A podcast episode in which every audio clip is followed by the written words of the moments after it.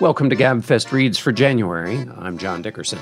In this episode, I talk with Brad Stulberg, an author, executive coach, and faculty member at the University of Michigan's Graduate School of Public Health. His work is dedicated to the science behind well-being and achieving excellence. His new book is called Master of Change: How to Excel When Everything is Changing, Including You. And it explores how to stay stable in the face of life shocks that inevitably will come to all of us. It's out now from HarperCollins. Here's our conversation.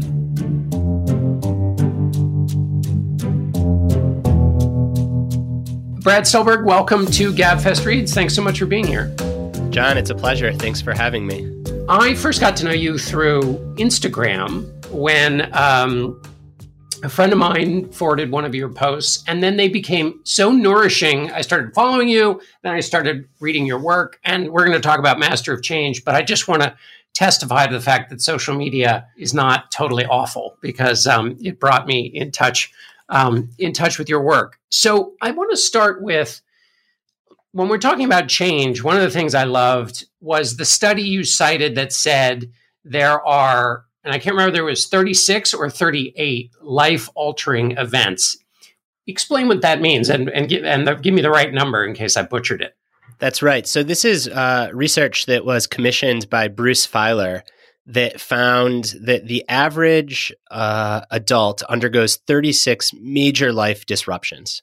These can be things like moving geographies, starting a new job, ending a job, having kids, having your kids leave the house, getting married, getting divorced, meeting a new best friend, distancing from a best friend, loss, illness, recovery from illness. And what really struck me about this is that we think of change as these singular one-off events that happen to us, when in fact, we're always in conversation with change. And your argument is to be a participant in that conversation, not let change talk at you, if I can Uh, steal your metaphor a little bit. In other words, to work the idea of constant change into your mindset. That's right. I think that when we view ourselves as in conversation with change, it gives us um, a sense of some agency. And that's not to say that we have control. We certainly don't. Um, but the opposite of that is just throwing our hands up and, and being completely overwhelmed by the chaos of the world. Uh, not only does that not feel good, but it doesn't really set us up to skillfully participate. Uh, it is very true that there are these tidal waves of change that can shape us, but we have some power to shape change as well. And if the first p- piece of the power, or first part of the power, is just thinking of change more broadly, weaving it into the fabric of your day and your expectations, and you write um, so well, and and um, it's so necessary the way you frame expectations. So, and we'll get to that in a minute. But if that's the first kind of revelation, because I think about this stuff a lot. I've written about it a lot. I'm in the middle of writing about it right now, and have been for a couple of years, which I'll get to in a minute. And nevertheless, when I read your book, I was like, well, of course, like it just framed things really well for me. So the first thing is there more, there's more change in your life than you, than you, you think. And then I want you to help us with the term homeostasis and why that is a bad frame to think about the way change affects us in our lives. Homeostasis goes all the way back to the late fifteen hundreds, early sixteen hundreds. So it, it really dates itself to the beginning of empirical science. And anyone that took high school, even middle school, perhaps biology, has probably heard this term. And it describes change as a cycle of order or stability, uh, then disorder or chaos, and then immediately trying to get back to order, to get back to where you were. And homeostasis treats change as something that is negative, and that is a threat to any living system, be it an individual, an organization, even entire society and entire culture. And homeostasis was the conventional framing of change for the last five, six centuries. More recently, however, in the research community, um, from across different domains, scientists have stepped back and said, actually, when we look at really healthy individuals, they don't follow a homeostatic approach to change. It's not the best fit model. And they've described what they've coined allostasis, which describes change as a cycle of order, disorder, then reorder. So yes, it is true that we crave stability, but that stability is a moving target. It's always recreating itself. And I'm a sucker for words. So I, I, I love the etymology here because I think it tells the, the entire story so, so beautifully. Homeostasis comes from the Latin root homo, which means same, and then stasis, which means standing. So it argues that we achieve stability by staying the same. Whereas allostasis comes from the Latin root allo, which means variation or change, and then stasis, which again means standing. So it argues that we achieve stability through change. And it has this elegant double meaning that we can be stable through change, and the way to be stable through change is through change, at least to some extent.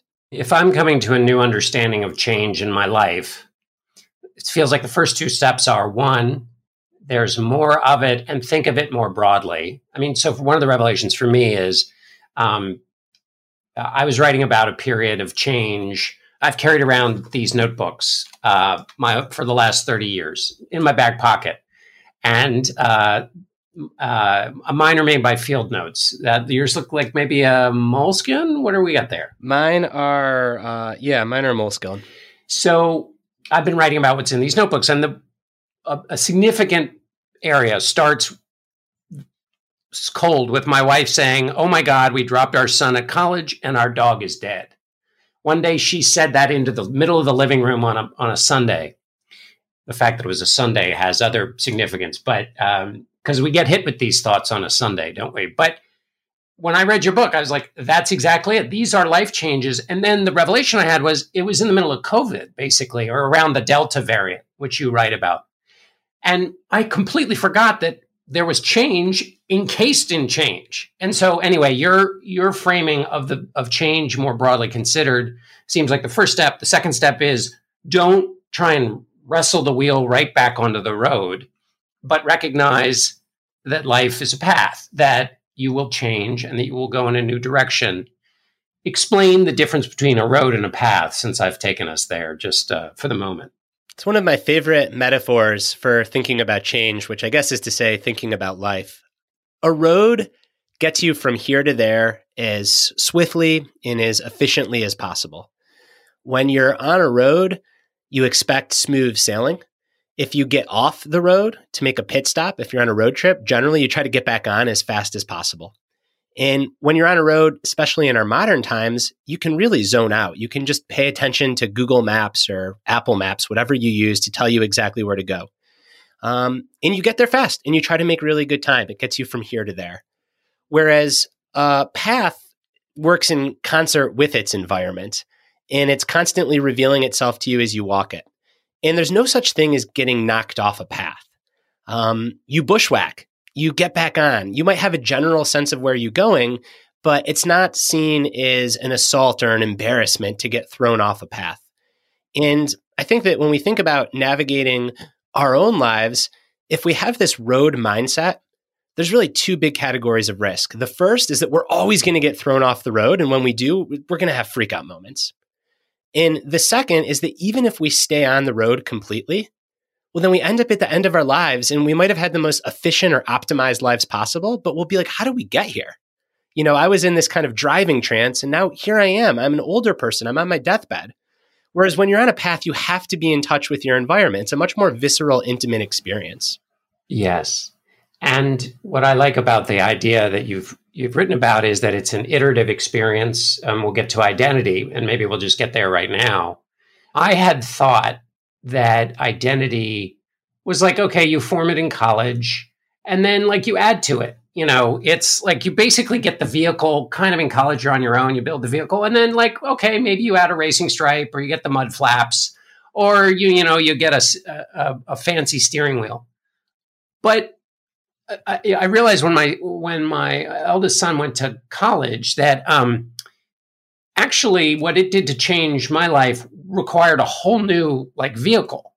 Um, and, and so you, when you write about identity, in other words, identity is not something you, you kind of add to, it's something you often rewrite at different stages in your life. Um, talk about identity a little bit in this context of, of change.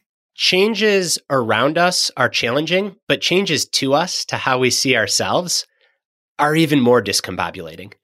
Um, especially for those of us that have grown up in the West, there's a real prioritization on self-esteem and self-confidence.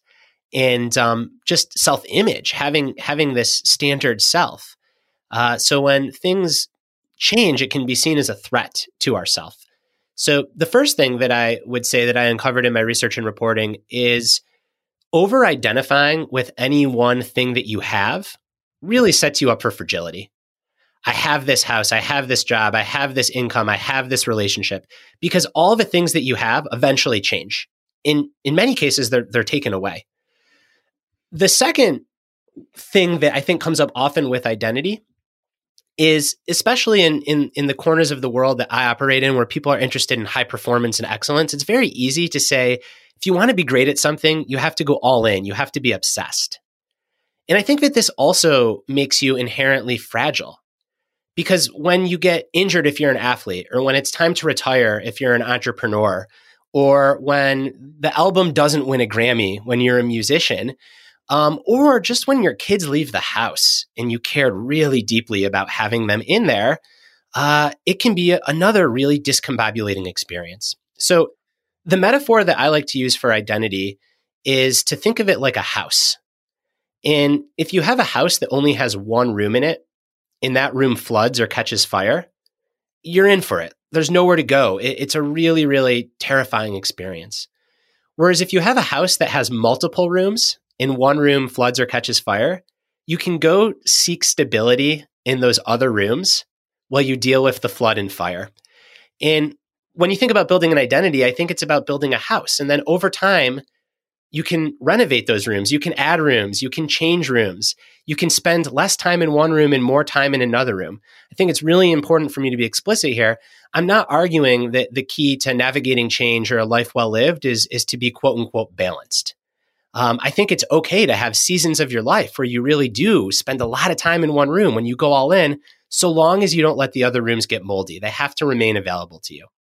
Right. You uh, do a really great job of helping people be super in- intentional about, you know, finding your other rooms. If you think you've only got one room, you might actually have more. And here's the process, not just for identifying a room, but giving yourself action items that help engage you. Do people ever say to you, oh, you know, this is a lot of thinking about like just day-to-day stuff. Do I have to really be so intentional? Do I have to really um, think about thinking this much? Can't I just like live my life? You know, I think that a lot of people um, might say that. And what I would argue is, yes, you can, until life gets really turbulent. Uh, and then you'll have to do that thinking in the moment. Um, but I also think that intentionality, it matters. And I think that it matters perhaps more now than ever. Uh, on this show, you've done such a wonderful job covering what I just call broadly the attention economy, and just all the competing forces for our eyeballs, for our ears, for our attention in any way, shape, or form it can be had. And I think that if we are not intentional with how we spend our time and how we set our values and how we navigate the turbulent world, then forces that are really large and well-capitalized and well-resourced are going to do that for us. Um, so I do think that that being intentional is is important. Right. If you don't make the choice, Amazon is going to make it for you is is a way that that I or or Twitter or, you know, Instagram is going to is going to grab a hold of your emotions and make those choices for you. And I think that there's a really important balance, too, between just being in your head and just thinking and then doing in the world. And I almost think of this as like a being doing cycle, right? Your your being or your reflectiveness or your solitude, or you're reading a book like this and pondering it, that affects your doing. But your doing also affects your being. So how you show up in the world, the projects that you take on, the relationships that you forge, that's also going to have a real impact on like your essential uh, being. So I think that people tend to get caught in these two extremes of I'm just going to think and I'm just going to be a contemplative, or I don't need to think about any of this. I'm just going to live my life. And like so many things, I think the answer isn't either or, but both and.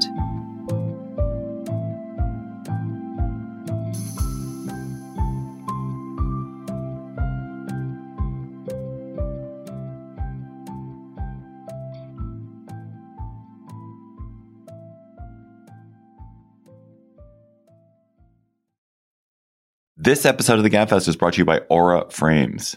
Are you looking for the perfect gift to celebrate the moms in your life?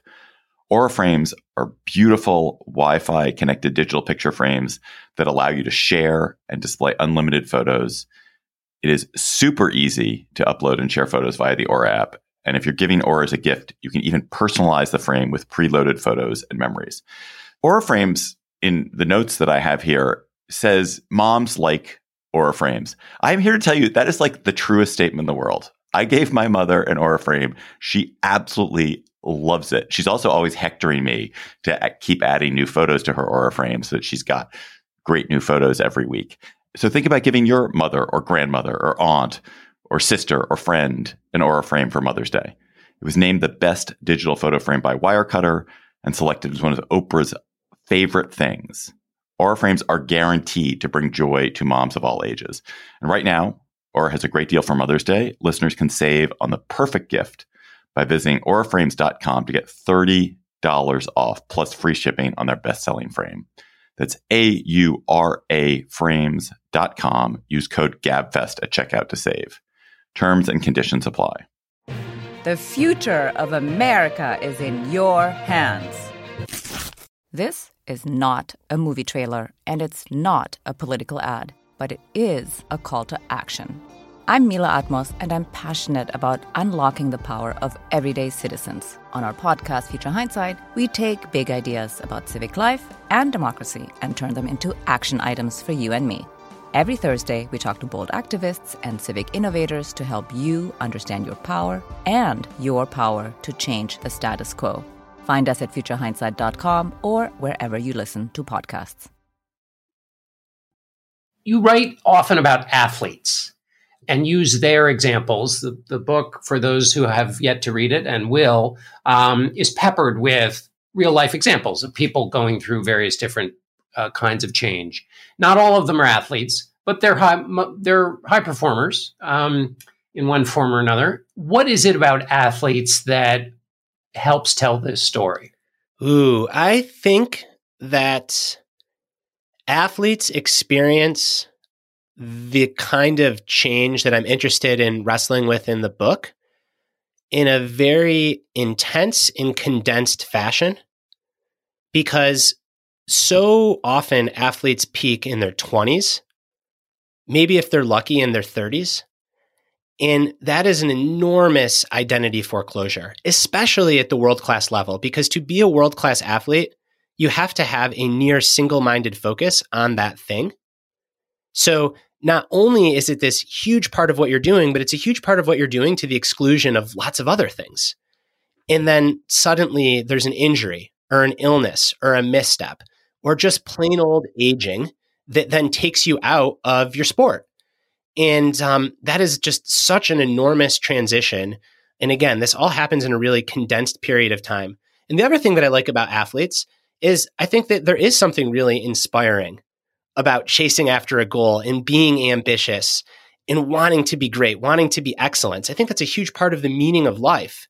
So for me to make this argument that we should weather change in a certain way and we should be rugged and flexible, I want to make sure that I'm not throwing out the baby with the bathwater and encouraging people just to, to check out, because that's not what I'm trying to do here. And the athletes, the ones you choose, what I like about it also is they're high performers. So they're not, they're not just like, hey man, I'll do whatever.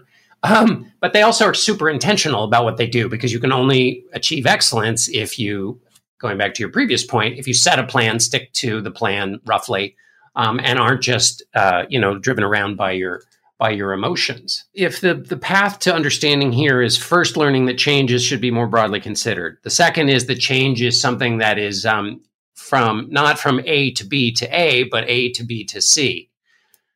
The third question then is, or the third step for me is, what's it like to be in change? Um, one of the things, you know, the idea of negative capability is supposed to be a key to genius, that you're able to hold two opposing notions in your head at the same time at, without grasping for solutions. To me, that that's terrifying. I mean, I understand it and I admire it, but I find it very difficult. Um, so how does one, you know, you're sitting in the living room and you realize that, like, the dog you loved is dead. Your your kids have gone to college. oh my, you know, what, like, it's all seems very uh, gauzy, unfamiliar, and no clear solutions in sight. How does one get used to that kind of change?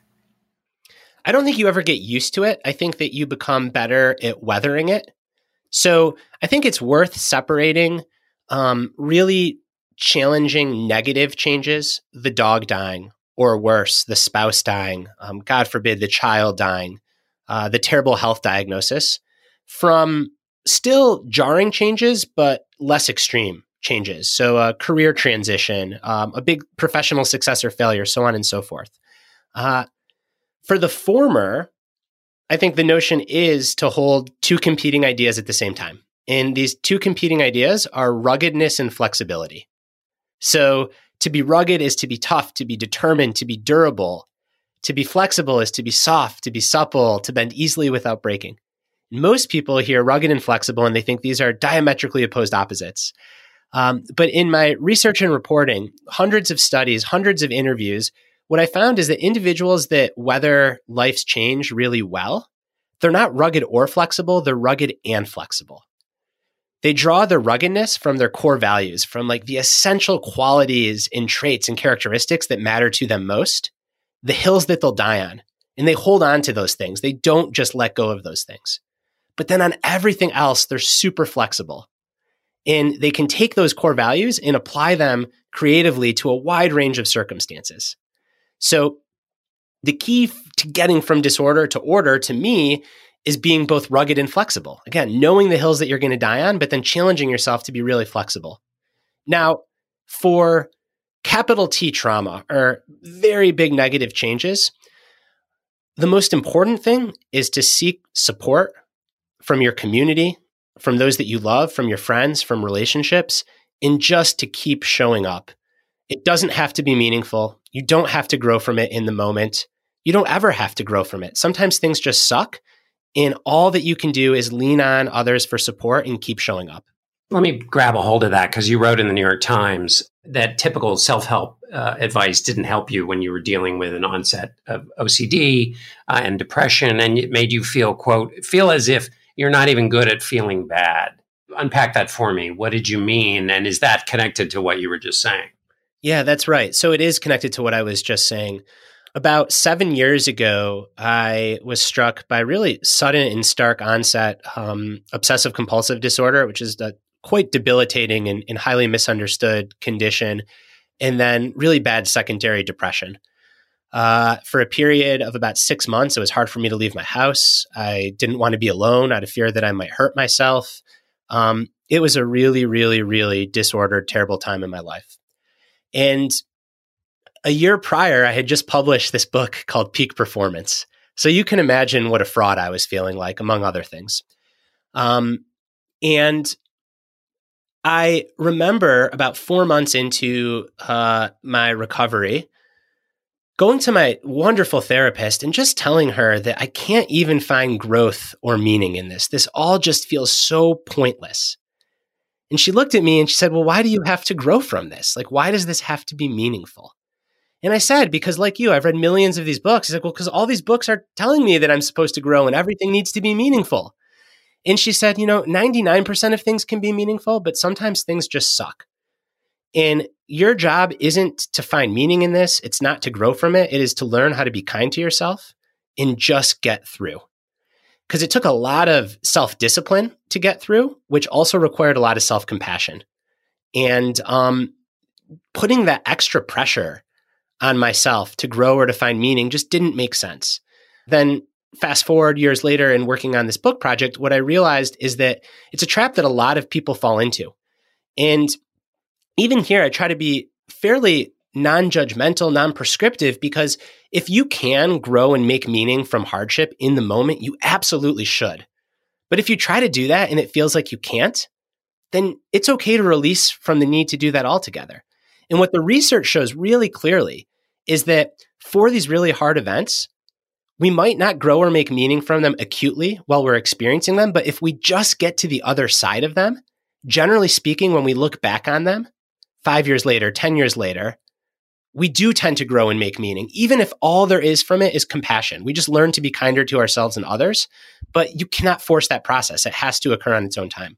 As one of my kids once said to me in one of these moments, even though I knew I was not in the business and shouldn't be in the business of advice giving, I was trying to just change the subject for a moment. And uh, he, he said to me, um, I'm sure that's true, but I'm not ready to take a life lesson from this yet, you know, um, which, of course, oh, is the great. Wise. Yes. And uh, one of the great, wonderful things about the wisdom of kids is it comes back at you again um, and again and again. Um, let's talk about about the list of values, because the way you write about it, values are, they feel like in these moments of change, and now we're talking about that kind of more quotidian change. I mean, if what we do with our habits determines our lives, this is the stuff that determines our lives. I mean, it's it's not trauma that, of course, can determine a life. But I mean, the, the way I've been thinking about change after reading your book is it's just, it's really there with us all the time. And so this is the management technique for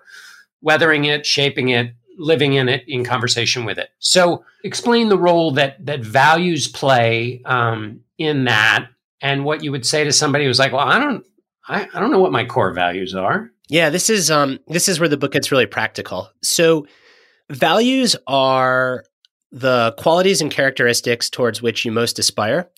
And when you feel like you're living in alignment with them, you feel like you are um, doing well, and, and it causes you also to feel well is a byproduct. So some examples: presence, strength, kindness, compassion, intellect, wisdom, creativity, health, family, uh, so on and so forth. There's a list of the one hundred most commonly held core values in um, in the book. And when you identify a set of core values, the research shows that the magic number is somewhere between three and five. They become an internal dashboard for you, uh, meaning that when you live in alignment with them, again, you feel good and you do good, you do well. Uh, however, they can't just be posters on the wall or, you know, written on your bathroom mirror. You actually have to live these. So for each core value, I encourage readers to really define it in concrete terms and then come up with ways that you can practice it in day-to-day life. And then when you are confronted with a big change, those values become the ground that you stand on, because the path forward might not be clear, but you can always ask yourself, what are my values and what would it look like to act in alignment with them? And I'll say one more thing for the listeners out there that might say, well, this sounds nice, but like, is it rigorous? And, and the answer is yes. It's one of my favorite studies in the book. Uh, researchers at the University of Pennsylvania had study participants either reflect on their core values, like we're talking about now, or just read a magazine. And then they put them into an fMRI machine where they could look at their brain activity. And while they were in there, they read to them really challenging, dramatic life change situations. For these people, it related to health behaviors. And what they found is that the people that did not reflect on their core values, that had just read a magazine, they showed lots of brain activity in the parts of the brain associated with a fear and anxiety response. Whereas the people that reflected on their core values, they showed significantly less fear, and they actually approached the change as a challenge. And what's even more interesting is they followed these participants for the next three months. And not just in their brain, but in the real world, those that reflected on their core values were better able to make these changes. So there's a real scientific backing here um, to the value of knowing your values um, and being able to shed some fear. Because without any rudder, without a compass, going into a storm, it's terrifying. It's still scary if you have that rudder or you have that compass, but at least you have some ground to stand on. And, and I argue that's what our core values are.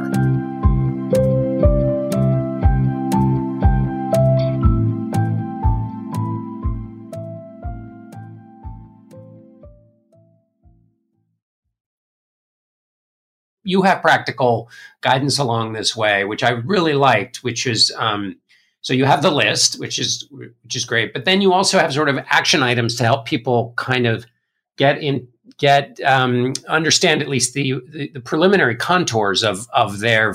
Uh, let's say they choose empathy as their, you know, some specific tasks. Give us an example of one task or something on a, on a value that would help people kind of understand the shape of their own uh, value system.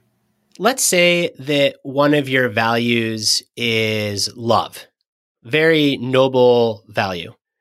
Um, then I would say, well, how do you define love? So one definition of love, and it's one that I use, is being fully present and attentive for the people and activities I care about most. To me, that is how I demonstrate love.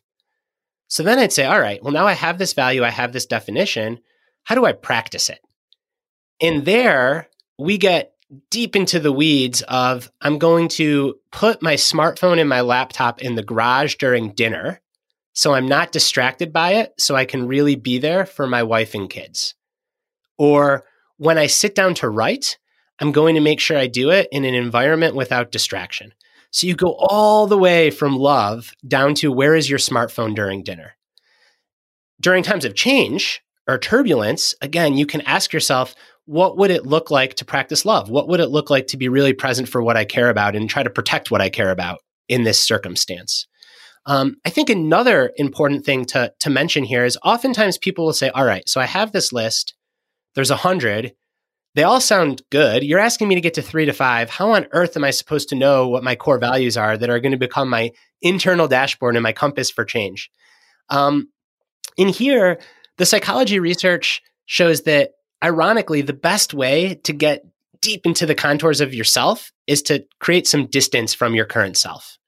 You can imagine that you're ten, twenty, thirty years down the road, looking back on current you. What would older you be proud of?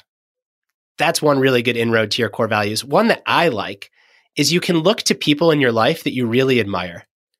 And these can be people that you know, but these can be people that you've never even met. But for whatever reason, they're out in the public eye and there's something about them that you really admire. Well, what is that thing that you admire? And that's a really good inroad to a core value. So I just went through this exercise myself um, because I don't really do New Year's resolutions. I do a values inventory. And I've had a lot of change in my own life, and it's been a minute since I revisited these. And someone who I admire, I know whom you admire as well, is Jason Isbell.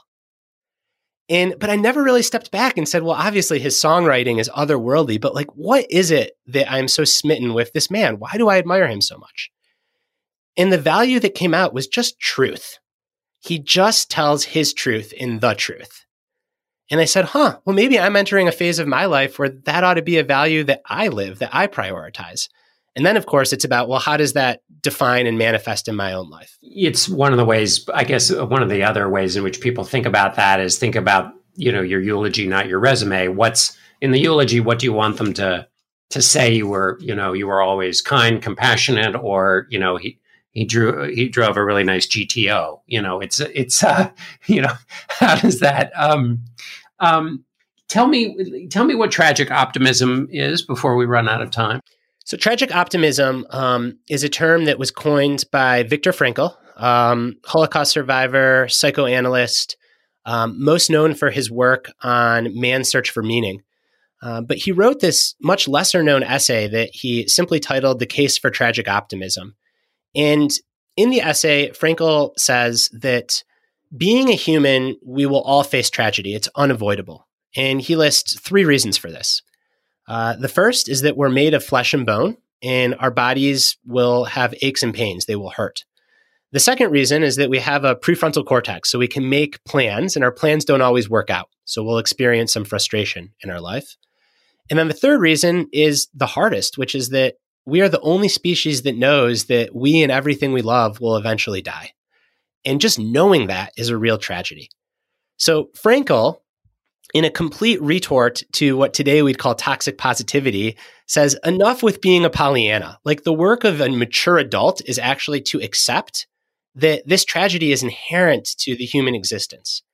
And, and at the same time, in spite, or maybe even because of all this tragedy, we can work to maintain hopefulness and optimism nonetheless. And I find this so freeing. We don't have to wallow in nihilism or despair. We don't have to pretend that everything is okay and hunky-dory always. We can embrace the complexity of both. And we can realize that even in a single day, we can go through this whole span of emotions. And, and in today's world, there is so much that's tragic, but there's also so much that's beautiful.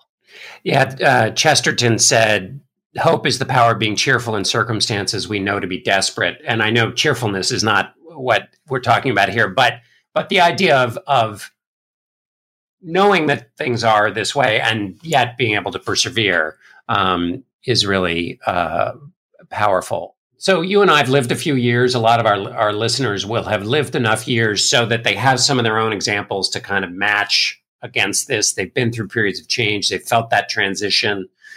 What do you, what would you say, what's your guidance for those? I've been thinking a lot about college because the kids are in college, but also my own experience there and the beginning of identity formation that I associate with that period, because you have enough independence to really make your big first mistakes, your first job. How do you think about identity formation and this idea of becoming comfortable with change at that stage when you're when you're learning all the rules at the first time? Mm. I like the metaphor of a canvas. And you, you have this canvas that maybe by age eighteen, nineteen as an undergraduate student, Um, this is when you look in the mirror, there's kind of just like a you there that you know, and it's probably the same you that you still see when you look in the mirror now. Um, my grandma, who's in her eighties, says, I look in the mirror and I see this old woman, but I still feel like this, this young adult. And that's like the canvas, you know, that is your essential kind of awareness of who you are. But then throughout life, you're going to have all kinds of paint and texture added to that canvas. And the canvas is always there. Um, but the paint and texture is going to change based on your life experience. Um, and I think that, again, it's non-dual thinking. It's kind of holding on to both of these ideas at the same time and then not foreclosing yourself into any one identity, um, whether it's a career, whether it is a certain way of viewing the world, um, identifying with values, not things.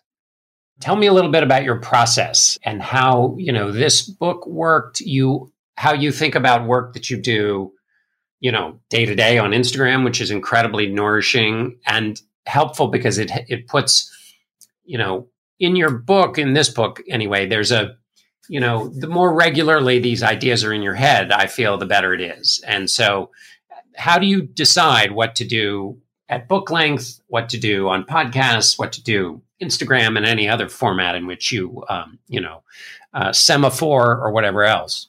I wish I had a rigorous process that I could tell you about. It's a lot, it's a lot messier than the output, um, as is always the case.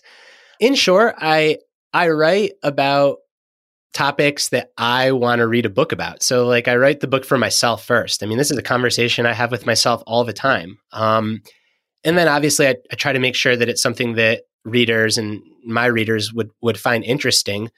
Um, And then I just think about meeting people where they are. I mean, that's me practicing my values. For a while, I thought of myself as a writer. And I realized that was kind of narrow. Like, I'm more of a creative or a communicator. I try to be a, a source of wisdom. And that means doing podcasts. And that means posting on Instagram. And I don't have to like all these things. Um, but I, I ought to at least give them a shot. So I guess my process is kind of saying, what's the medium?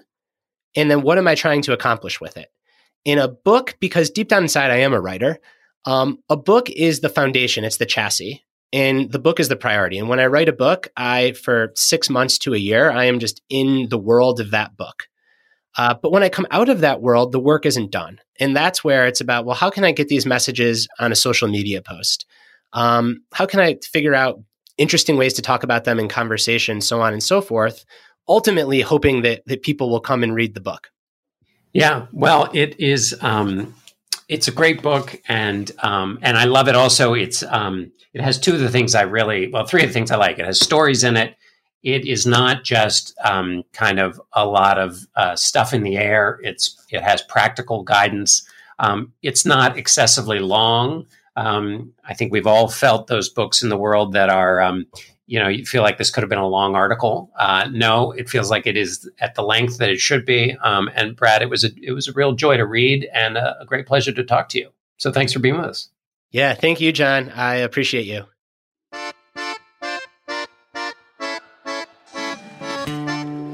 That's it for this month's edition of Gabfest Reads. Our producer is Cheyna Roth.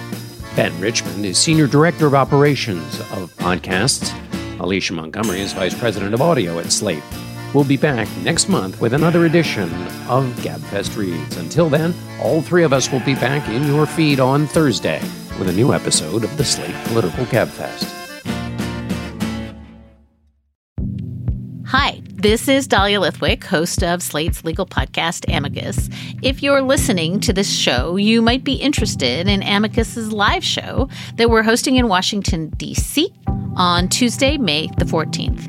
My colleague, Mark Joseph Stern, and I will be talking to some amazing guests, including Sherrilyn Ifill and a sitting state Supreme Court justice, all about how originalism, a relatively recently invented way of interpreting the Constitution, has taken over the Supreme Court and radically reshaped the law.